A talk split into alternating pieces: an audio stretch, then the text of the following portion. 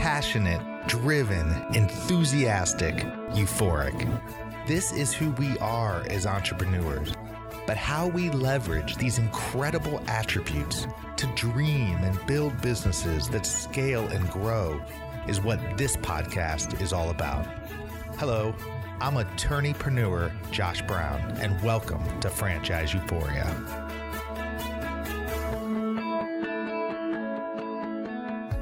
Hello, everybody, and welcome back to another episode of Franchise Euphoria, the podcast where we are focused on providing strategy, education, and consulting to the incredible and growing franchise community. Welcome, everyone. Josh Brown here. Hope everyone is doing fan freaking tastic.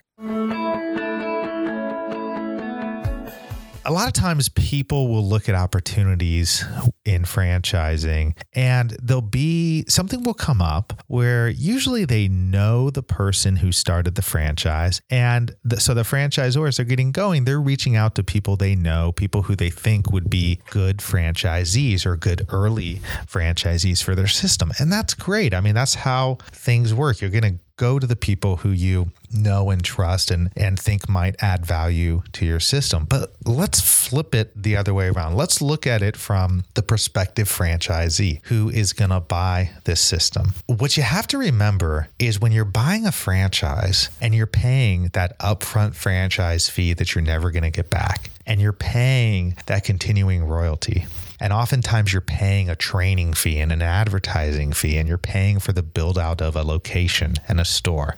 Traditionally, you're doing that because the brand's already in place, because the franchise has already been established. So the idea is, as opposed to you going and figuring out yourself and making all the mistakes that entrepreneurs make, you're going to go and follow somebody else's proven brand and proven model. Well, every business, every franchise has to start from square one. So, what do you do about those franchises that are brand new? Well, there's really a lot to unpack and all of that, more so than I can cover in this one tip. But I think this will help to get you started. Here are five things to think about if you are one of those people that's considering a young or newer franchise. First, you need to identify clearly and deep dive into the corporate team. Who are these people? Who are the people who are running the franchise? What are their roles? And what are the checks and balances that they've implemented thus far in the business? I am amazed at the number of new franchise systems where it's two or three people. They've now turned it into a franchise. They've gone through the legal work, paperwork, registrations, all that kind of stuff. But they that's all they've done. And now you've got three people wearing a lot of different hats. To me, that's a red flag. You got to be careful about that because you got to understand who it is that's running the franchise and what they bring to the table and what roles they're filling. Number two, infrastructure.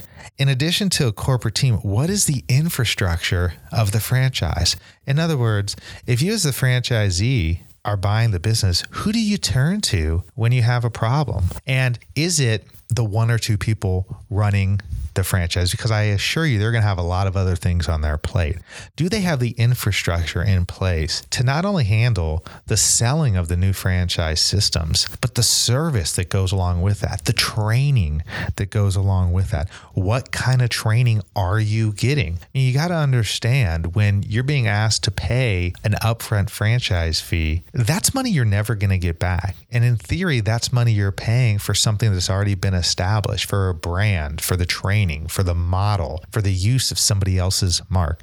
Well, if you're dealing with a young or newer franchise, you really got to think about that because what do they actually have? I mean, what do they actually have? Number three, what are you buying? In other words, what are you actually getting in exchange for this franchise. I find with a lot of people who are looking at younger, newer franchises, they fall in love with maybe the product or the service, but that's very different from it being a good franchise investment. You can have the best product or service in the world, but that doesn't necessarily mean it's going to be a great franchise. There's a difference between having a great product, a great service, a great business, and a great franchise. Different things go into that. So you have to be really, really cognizant of what you're buying and not just pay attention to the fact that, wow, these people have created a new way to do X, Y, and Z. Well, that's wonderful. But how are you going to be able to implement that as the franchisee? That's understanding the underlying business model. That's understanding what you're actually buying and how, once you buy this system, how you're going to be able to make money. Because you can have the coolest ideas and the coolest products and services in the world. But if you can't effectively turn it into a franchise and effectively make it repeatable, it's worthless to a franchisee.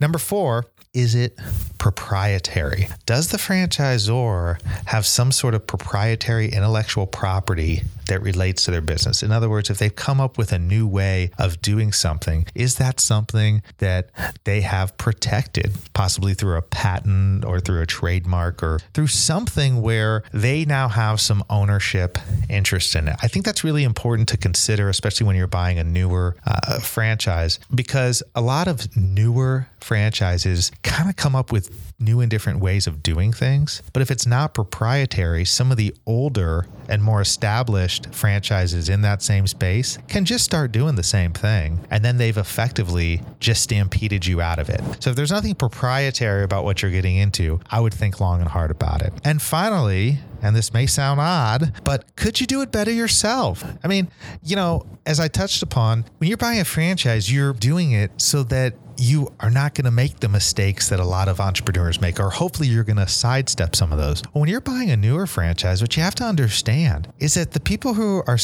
running this franchise are usually new to the business themselves. Yeah, maybe they've run it for a few years, but they've never run multiple locations and they've never run it on a large scale. And so that is a very, very different proposition than running one location. So always be asking yourself, could you do it better yourself? Because if you think to yourself that you can or it's a close bet, you may want to consider whether or not at this particular time it's worthwhile to invest the upfront franchise fee to continually pay that royalty that you're going to pay sometimes weekly, but at least monthly to the franchise. Because at some point in time, you're going to ask yourself, what am I getting in exchange for this? And if you can't pinpoint tangible, practical, and valuable things that you're getting from the franchisor, in exchange, not only for your fee, but for your continuing royalty percentage, you're going to get frustrated and it's going to end up bad. Buying a resale franchise. You know, the franchise world is an interesting, fun, and oftentimes confusing world. There are many ways to purchase, own, and run a franchise. One popular way to get into franchise ownership is to buy another franchisee's business. This is called a resale. The franchise is currently owned by a franchisee owner operator that, for whatever reason, wishes to sell before the end of his or her franchise agreement. These types of opportunities are quite prevalent.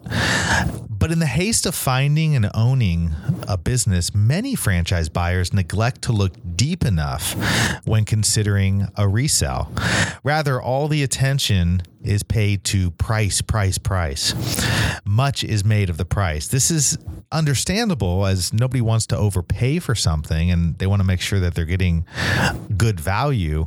But too often, price and its various economic components become the beginning, middle, and end of any discussion on the value of a business. And this is a huge mistake. Take, for example, this real world illustration below. You have found what you consider to be your quote unquote dream franchise. It is a resale. You've had many discussions with the current owner, and now you are just trying to figure out price. Last year, the business generated 200,000 in gross profit.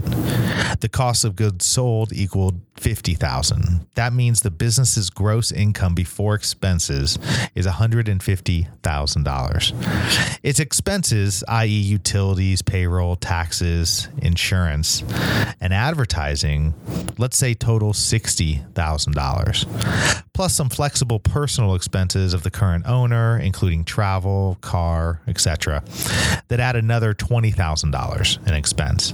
In total, the business's expenses equal $80,000, leaving a net income of $70,000. That's the 150,000 minus the 80,000. Most people at this juncture figure a multiplier of that net income number to come up with a fair price. And while this may be good for the seller, buyers really need to dig a little deeper. But how do you dig deeper? I've sort of created 14 questions that provide 14 ways for you to dig deeper before you buy your resale franchise. So here we go. Question number one that you should be thinking about and asking What amount, if any, does the business owe to creditors? That means what what amount does the person who's trying to sell the business owe to creditors? Number two, are the creditors secured or unsecured creditors? Number three, what are the business's other liabilities? Number four, will you remain in the same location or are you going to have to look at getting a new lease if it's a brick and mortar type resale? Number five, how much time is left on the lease? Number six, are you assuming the lease from the prior owner or signing a new lease? Number seven, what is the surrounding 10 mile radius around the business like? Number eight, do you know the area? Number nine, are the employees of the business staying or leaving? Are you bringing in your own people? Are you going to work with the seller's employees? You really need to think about that ahead of time. And number 10, do you want the employees to stay or leave? Number 11, how do you get rid of problem employees and not inherit inherit bad practices and problems? Number 12, how much is the franchisor requiring in a transfer fee? In every kind of resale, when it's the ownership is transferring from one owner to another, there is a pre-disclosed transfer fee. And so you're going to want to know what percentage of that you're going to owe. And it, it certainly is negotiable in most instances. Number 13, is the seller willing to split or cover the transfer fee? That kind of speaks to what I just mentioned about negotiating on that fee. And finally, number 14, what are the other franchisor requirements that will be placed on you? You know, so often, as with most things, people fall in love with the business. They just want to get going, they get excited, and they don't stop to think about these sorts of additional but very, very relevant issues and questions. And while this list is not exhaustive, going through the exercise of asking these questions will uncover many important aspects of the business that you think you want to buy.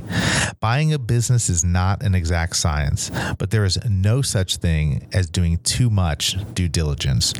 Buyers should always be aware and be cautious before buying a resale franchise, despite the attractiveness of the price.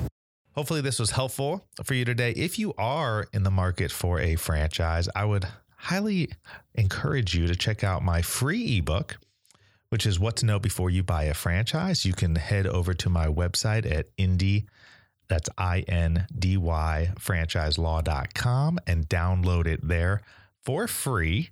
And um, let me know what you think.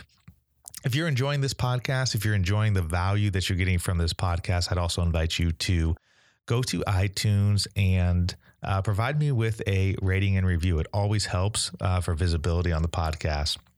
So thank you so much for your support and uh, hope this episode was helpful to you.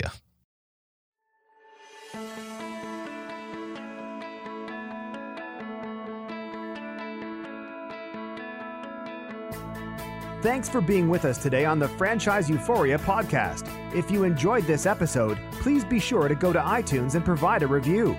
Also, please remember that although Josh Brown is a licensed and practicing attorney, Nothing contained in this podcast should be construed as legal advice, because it is not. The information contained in this podcast is general and educational in nature, and none of it should be relied upon as legal advice. That being said, if you have questions for Josh and would like to contact him, please email him at josh at franchiseeuphoria.com. Thank you so much for listening, and we hope you tune in to our next weekly episode.